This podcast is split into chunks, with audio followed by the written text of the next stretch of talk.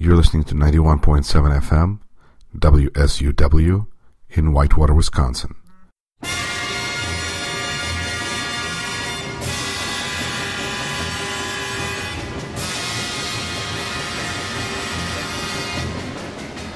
You're listening to WSUW 91.7 FM, The Edge in Whitewater, Wisconsin. This is Rashkin Report, and I'm your host, Yuri Rashkin.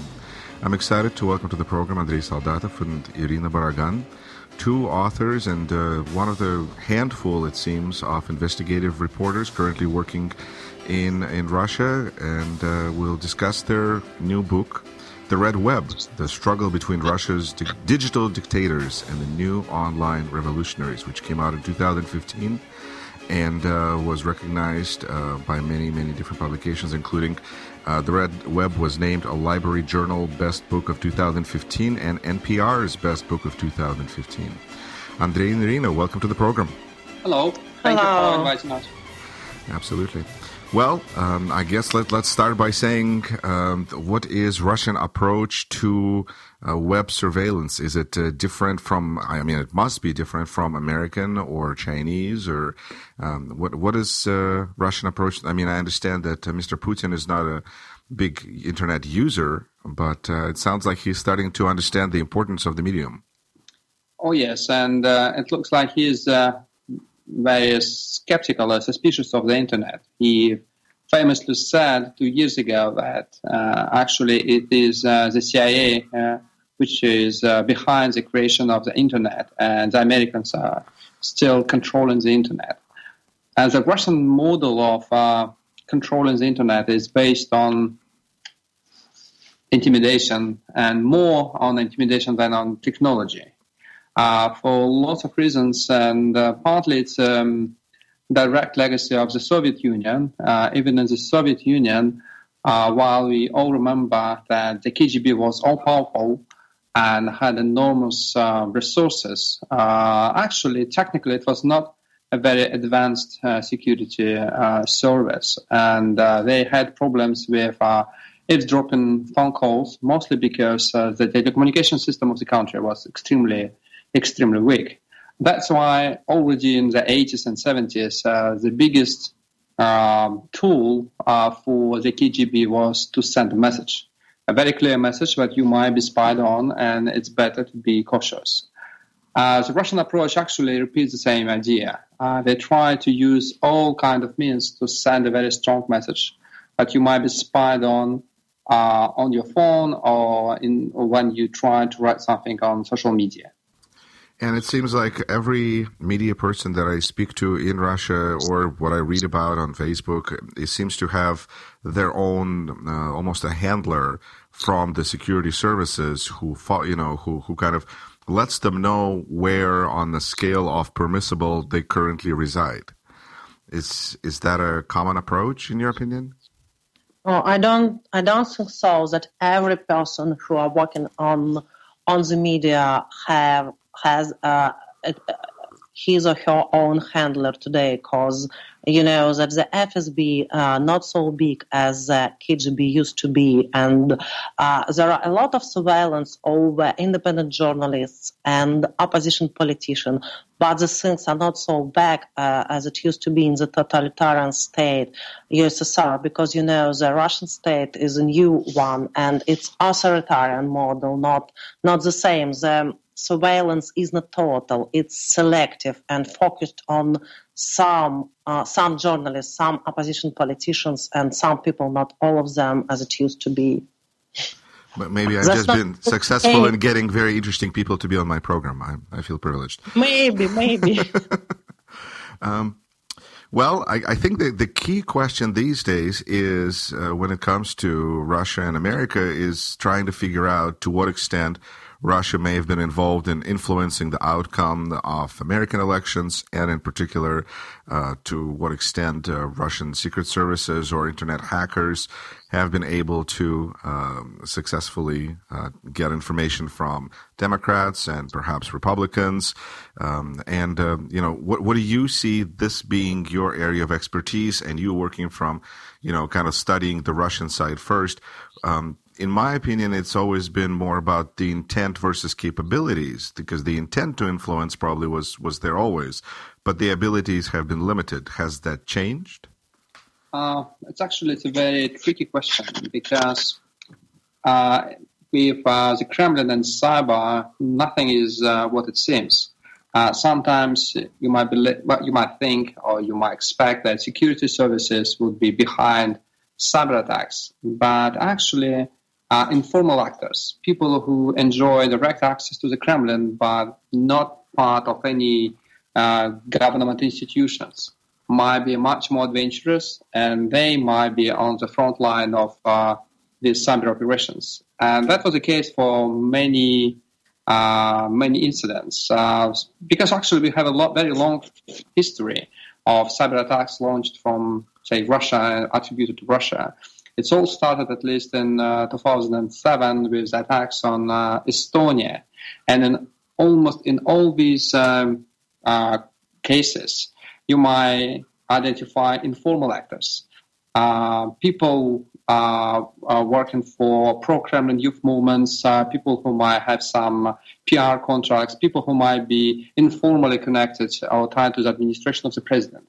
And it is extremely, extremely uh, helpful uh, for the Kremlin because it helps them to create a plausible deniability. It also helps to lower the risks and the costs of, say, controversial operations. And it seems it's still the case uh, and still the case for the United States because uh, that's the problem with the evidence uh, which we so far uh, see presented by uh, the American side. Uh, we maybe can understand the intentions. we now we try to argue about the motivations of these attacks. The problem is to understand and to identify, identify who exactly was behind these attacks.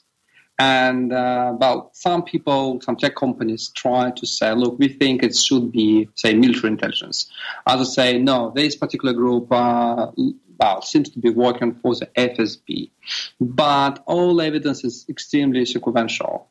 Like the idea why behind one of the group is the military intelligence is because this group is known to attack uh, military targets uh, in the past. Well, of course, it's not just enough because a lot of people might be after military targets of interest for the Kremlin. And as I said, they love to use informal actors. That's why this, uh, we have this very complicated uh, world, and it's actually it's already well exploited by the Kremlin. Remember the very first remark made by the spokesperson of Putin uh, of uh, Dmitry Peskov uh, he made in uh, June. So actually, the next day when uh, the whole thing was uh, exposed by the company called CrowdStrike, which was involved in mitigation of the attack on DNC. And he said, look, I believe that there are no government institutions and organizations behind this attack. So of course we understand what does it mean. It means that he tried to make a point but it's not about government institutions, not about security services. But he actually he didn't say anything about informal actors, and so it's it's very tricky. But at the same time, Andrei, uh, uh, it's clear that the Kremlin uh, has increased uh, its ability to, uh, in terms of cyber attacks, in comparison with the late 2000s, uh, because this cyber yeah. attacks against against Estonia, this was a, some kind of simple attack like DDoS attack or even uh, DOS attack. But the new one, uh, I mean, hack, uh, hackers intrusion into the DNC system, it was uh, conducted in a very sophisticated way, and uh, there was a lot of um, there was a lot of proxies and contractors, including hackers, involved in organizing of these attacks. Totally agree. You know, and that's and that really I think points at a, at a very interesting issue because on one hand, uh, obviously, if you outsource uh, these kinds of attacks to outside actors, as you say, Andre, then uh, mm-hmm. you're, you're, looking at less chance of uh, this being tied in directly to you.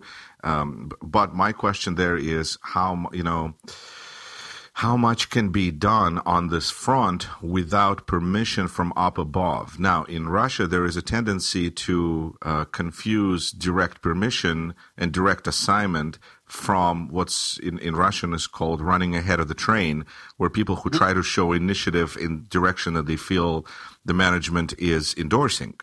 So, so that's I guess, I guess let's start with that. Do you feel that uh, these freelancers could be a totally rogue uh, versus maybe at best running ahead of the train, or do you think that breaking into DNC uh, would require some kind of higher authorization? Well, uh, it's clear it's required some higher authorization, and on the top level, I I I, I mean that Vladimir Putin have to be have to be fully aware of this, and he have to approve has has to approve this operation. It's uh, because it's so sensitive. I mean, for him, it's a kind of a personal uh, uh, thing for at least two reasons. First, because uh, it looks like the initial goal of uh, the attack was uh, Hillary Clinton and, and her campaign, and Hillary Clinton is seen by uh, by the Kremlin and by Putin as a kind of uh, uh, Russia hater because she is believed to be behind the Moscow protests in 2011-2012. And people in the Kremlin, they believe that she, in a way, encourages the protesters. Uh, and uh, of course, it's a, it's a very personal thing for Putin. Uh, and also, there is a second reason is uh, that a lot of people now uh, think that maybe uh, this attack on DNC was prompted by uh, by Panama Papers leak.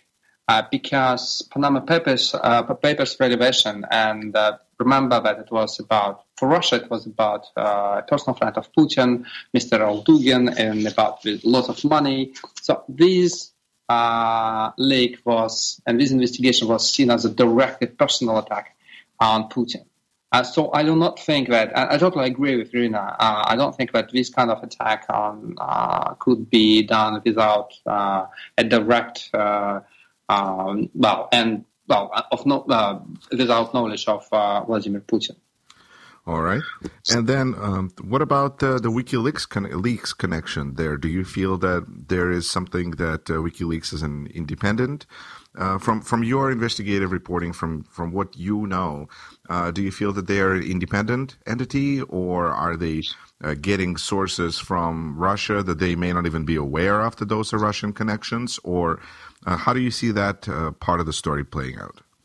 I feel that initially WikiLeaks was absolutely absolutely independent entity, but I don't know since 2012, maybe 2011, uh, WikiLeaks uh, started to cooperate with the Kremlin, firstly with the Russia, uh, with the uh, with the TV channel Russia Today, and then there was a lot of evidence that they are in some kind of connections, and I think that some uh, that this trove of uh, Clinton's archives that was posted on the WikiLeaks website was uh, was transferred somehow to Assange or his people uh, from from from Russia, from Kremlin's people, by the Kremlin's people. I think the biggest problem with WikiLeaks is uh, we actually we do not actually understand uh, the standards, the ethics of this of this entity because of course we are very far from say journalistic standards and uh, people behind WikiLeaks they sometimes they pause and they say that, that they are journalists uh, but of course, are, it's absolutely clear that they're not, not extremely scrupulous uh, with their sources. They also try to develop their own ethics. Uh, they, if you remember, they try to say that we uh, create a special system uh, which would uh, prevent us from knowing our sources because we care about our sources and we need to build this wall. But actually, it was not the case from the beginning, and I know personally that it was not the case that WikiLeaks sometimes uh, and people behind WikiLeaks might contact people directly and ask them to provide some information. And so it looks like there is a big confusion over what kind of information, what kind of sources we can use. And because we, well, that's that's might be the biggest problem of the of this project. Is that it's a mess? Uh, yes, actually, I think it's uh, kind of these people they don't quite know where they are uh, in terms of uh, media, in terms of um, investigations, uh, whether they say digital investigators, whether they're helpers of leakers or whistleblowers, uh, or maybe they're journalists, and um, it's it's a very tricky situation for for everybody. I, I, presume, Andrei and Irina, that you have not communicated with Mr. Assange directly, but do you have an impression that he is aware of where his information is coming from, or is he? I mean, I can't imagine Mr. Assange being naive, but uh, does he know that uh, where where his sources are, or does he not care? I mean, he, oh, he doesn't care. Uh, very difficult to say in every particular case because you know that there was uh, sometimes he.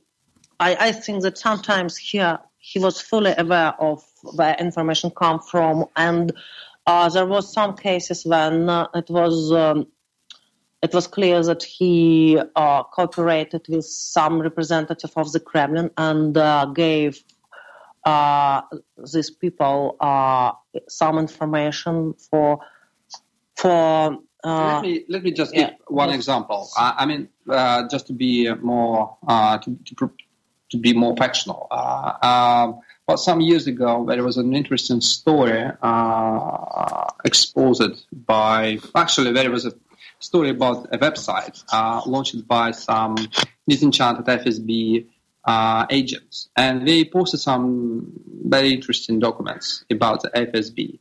And for some strange reasons, uh, Irina and I, we were the only journalists reporting uh, this story. So we had a story about this website, about these documents, and maybe two days passed, and I got a call from London, from WikiLeaks. And uh, WikiLeaks told me, uh, well, you should, uh, well, well, send all these documents to us. And of course, this situation is very far from what they claim to be uh, the uh, relationships with, uh, with the sources. Because they directly approached me, they asked me to provide some documents to them.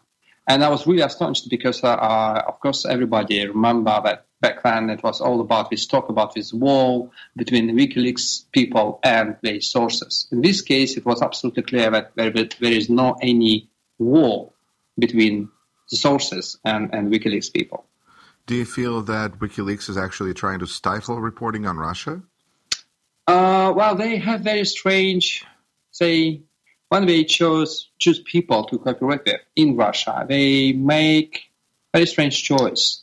Like when they had this uh, big thing about um, uh, about uh, diplomatic cables, for some strange reasons they decided to pick up in Russia, not say some independent newspaper like Novaya Gazeta, but we decided to cooperate with uh, Ruski Reporter, which is uh, almost directly funded by the administration of the president and is seen as a very pro-Kremlin media. And it's, it's always like that. If you look at people they're working with uh, in Russia, it's always like that. And that's really strange. So you might say maybe they might make one mistake or two mistakes, but it looks like a strategy. You're listening to WSUW 91.7 FM, The Edge in Whitewater, Wisconsin. This is Rashkin Report, and I'm your host, Yuri Rashkin. I'm uh, speaking today with authors of The Red Web, Web, The Struggle Between Russia's Digital Dictators and the New Online Revolutionaries, a nonfiction English language book by Russian journalist Andrei Soldatov and Irina Borogan. And um, Andrei and Irina are uh, my guests on the program today. Going back to the trying to, to determine if uh, if there's a connection, if there's official connection or unofficial connection. I mean, I'm sure there's no signed contracts between Kremlin and uh, some kind of a hacker group saying, uh, you know, we we will um, break into DNCs and RNC servers, and you will pay us this much, and this is the invoice. Um, but uh, when we're talking about things like uh, groups like Cozy Bear, Fuzzy Bear, and all those kinds of organized entities. Um, do you feel that those were directly um, supervised, if, if guided? And also, you mentioned that since 2007, there's been a great improvement in uh, the sophistication of Russian cyber forces. Um, does this all kind of tie in that this is the, the, the, new Russian army that they're sitting, you know, like they were talking about um, American new army where it's people sitting in front of TVs and, and guiding drones and, and the Russians are the, the hacker army. Is that, you know, because it, it, seems like it's easier than building a decent um, aircraft carrier. Um, well, it's, uh, it's the most Well, it's understandable, but uh, when you try to figure out and to portray, uh, to, to understand how these people could look like, you can try to to imagine these people might be in some sort of uniform. Uh, well, because it's all because of all this talk about cyber weapons and uh, cyber cyber attacks. The problem is that the situation might be a bit more complicated. Um, it looks like no, we are no complications. Please go ahead. exactly. Uh, so the thing is that it looks like we saw at least um, two stages. Um, there was a first stage. Um, it started in 2007, and it looks like it ended in 2014 with the annexation of Crimea. And back then, it was mostly, as Irina uh, pointed very correctly, it was mostly about DDoS attacks. A very simple thing. And technically and in terms of organization, uh, what you need when you launch DDoS attack, you need to know some people in some criminal underworld and you need to buy some botnets. Actually, it's about buying something, some sort of tool, and then you can deploy these tools against your targets. And that makes um, it, that, that made sense. And it looks like back then it was about some criminal uh, hackers uh, who didn't want to be directly connected to the Kremlin uh, to the security services because they because of some fear of being exposed. So they just uh, produced some stuff and uh, were absolutely happy to sell this stuff to people who then can deploy this against well, people well, opposing the Kremlin, say. But it looks like now we are living in the second stage, and this second stage uh, needs much more preparation, much more in terms of skills, it's much more sophisticated. It's mostly about the tactics uh, known as spear phishing, and uh, which means that you target your you attack your target with lots of emails, which looks like real emails from your say from your company or from I don't know Gmail, and uh, finally you can make a mistake and respond, and that's the way to steal your passwords and uh, your personal details. So these kind of tactics needs much more. Well, it's much more sophisticated. It needs uh, some skills and so-called social engineering. The problem is that uh, that it looks like at least already for maybe two years, uh, because of this climate of mobilization that we have in our society, because of the annexation of Crimea, now Kremlin started to put more pressure on IT industry. And we need to remember that uh, the engineers uh, in Russia were always quite well good. And we, uh, back in the Soviet times, we enjoyed the largest engineer community in the world. So we have lots of these people.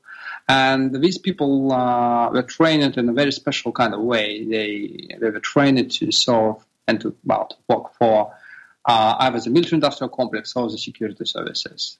And it's still the case for many technical schools. And it means that lots of these people who today might work for completely independent private companies, they still have a very special kind of mentality, which means that if, say, someone wants to approach them and ask them to help the state with some sensitive things, they might be, well, inclined to accept and to help. And we already saw some example when uh, at least one very good private company was approached by some Kremlin's people and people from the ministry uh, and asked to launch, uh, actually to launch a DDoS attack on uh, some independent media in Russia and on uh, the website in Ukraine. And uh, well, these officials we just asked to land uh, a gig, a technical expert, and to have him sent to to to Sofia in Bulgaria well, they duly obliged, and uh, we found the guy, sent them to to send him to uh, Sofia, and uh, well, well, we, we know this story only because this guy finally he got so scared that he fled the country and uh, sent all his uh, uh, transcripts and all his emails to, to journalists. But it's kind of a very good illustration of the new scheme of the new relationship between the Kremlin and the IT industry. So uh, somebody from Kremlin, from security services, approaches a private company with the kind of a job that they want them to do. And while you're never going to have 100% compliance, I would imagine that in Russia it's 99.9%. What the government wants you to do, that's that's what you're going to do. Yeah, Yeah. I think I think it's a very plausible explanation. Also, because not only because we have uh, these people, uh, I mean, engineers to be so uh, patriotic, but also because of fear. Of course, now to say no to the government, yeah, it's a very course. big, it's a very big problem. It's very difficult to oppose Kremlin in any direction because you would be punished. right. Um, let me ask you this: that I, th- I think that this is where the, the conversation and debate has been moving towards on the question of hacking and uh, and Russia and what what is the appropriate response? Are we supposed to be? Should we be bombing Kremlin? That seems kind of out of the question, and I think Mr. Putin knows this as well. Um, what what would be um, the appropriate way, in your opinion, to stop these attacks or um, at least make uh, Russian government feel like we care to the level on which they're able to comprehend? Well, it's a very big question for, say, for all cyber experts in the world. Actually, nobody knows how to respond to these kind of attacks. Uh, whether to, well, to, to see these attacks as a kind of military offensive and to respond with military means, which seems to be a bit too far, or to try to use some asymmetrical response and nobody knows what it is. So it looks that maybe now the best response is to give, to declassify all evidence about Russian hackers. That might be the best approach because, um, well, to try to say, to send a message could be played against uh, and actually, we, we already saw these things. Uh, uh, just I think it was just three or four weeks uh, ago when NBC uh, exposed a story that um, the United States are thinking of uh, some sort of retaliation or some sort of cyber attacks against Russian targets. Immediately inside of Russia, this was played by the Kremlin, and, and the message to the public inside of Russia was look, now you see the hard evidence that the United States try to exploit the internet against us. So we need to get more repressive legislation. We need to protect our information space against hostile forces. We need to and then uh, to suppress uh, internet freedoms even more than we suppress them, uh, these freedoms now. So this kind of message might be really, really uh, tricky. So maybe well, but, best... but, it's it's also you know a one way street because no matter what uh, America says, Russia can say, "Well, you see, now we have mm-hmm. to have more repressive laws," and it doesn't. In a way, it doesn't even matter what the United States says. But so, what do we do? Yeah, maybe as I said, maybe the best option is just to try to. Well, as far as I get it, uh, and of course you are closer to uh, to these things, uh, uh, so maybe you can you, you can fix me I mean, uh, we are dealing now with uh, several reports uh, prepared by several law enforcement and uh, intelligence agencies. And uh, so it looks like we have some data, some real hard evidence about the Russian hacking attacks. Uh, in the open, we have only the reports provided by technical companies. And actually, in case, well, in terms of um, hard evidence which is available uh, publicly, we are still at the point of June, so when the whole thing was exposed by CrowdStrike. And by far, it's the most detailed explanation and uh, observation of what actually happened. So maybe now it's time to uh, provide some real evidence uh, gathered by uh, intelligence agencies, by law enforcement agencies, and to name some names. That would be really, really interesting. All right, you listen to WSUW 91.7 FM. This is Rashkin Report, and I'm your host, Yuri Rashkin. My guests today are Andrei Soldatov and Irina Borogan, authors of The Red Web, The Struggle Between Russia's Digital Dictators and the Online Revolutionaries, um, which was in 2015 uh, named Library Journal Best Book of 2015 and NPR's Best Book of 2015 as well. Um, perhaps in conclusion, a uh, topic that I think kind of looking forward um, it appears that uh, uh, Mr. Trump is going to be our next president, and uh, he seems to have uh, very good feelings towards Russia and Putin. And as much as uh, I think a lot of people would like to get to the bottom of what happened with hacking, it I think is going to become the story that we're going to be paying more more attention to in the future is the warming relations between uh, Russia and uh, United States, especially as it is seen through um, installment of uh, different officials in the United States who seem to be very friendly towards Putin and Russia. Um, first of all, do you feel that there will be? Uh, do you think that this kind of um, thawing is going to result in, in fewer attacks uh, against American targets, or is it not going to affect them? And second of all, do you have any thoughts on those officials that are being installed in the Trump administration, and what is a friendlier relation between America and Russia um, may actually look like and result in? You know, that's not easy question because you know that Trump is absolutely unpredictable for us and we can't say what is going to be. And it seems uh, the Kremlin is uh, is waiting for warming relationship, but I'm not sure that it would be so. And uh, if it would be so, it's clear that the Kremlin didn't need any kind of hackers attack into any any uh, any American system. But let's see, that's very difficult to that's very difficult to say anything because you know it's complicated. And i'm not i'm not so sure that trump um, that trump's foreign policy will be very very favorable of russia. I, am not sure. You sure andre uh, well actually no i think the, the, problem is that it looks like nobody knows.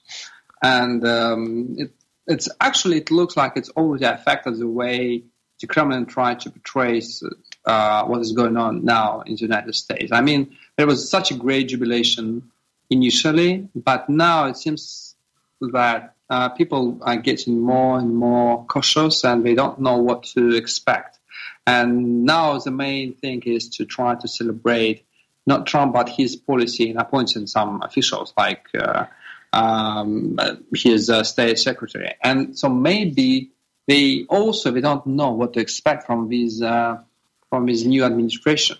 Um, and that's, I think that's that's the biggest problem because these two guys, I mean, Putin and Trump, they are known for their unpredictability, uh, that they are absolutely unpredictable.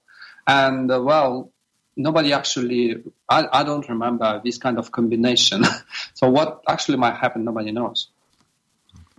Andrei Soldatov, Irina Borogan, thank you for being on Rashkin Report. Thank, thank you. you for having us. You're listening to 91.7 FM, WSUW, in Whitewater, Wisconsin.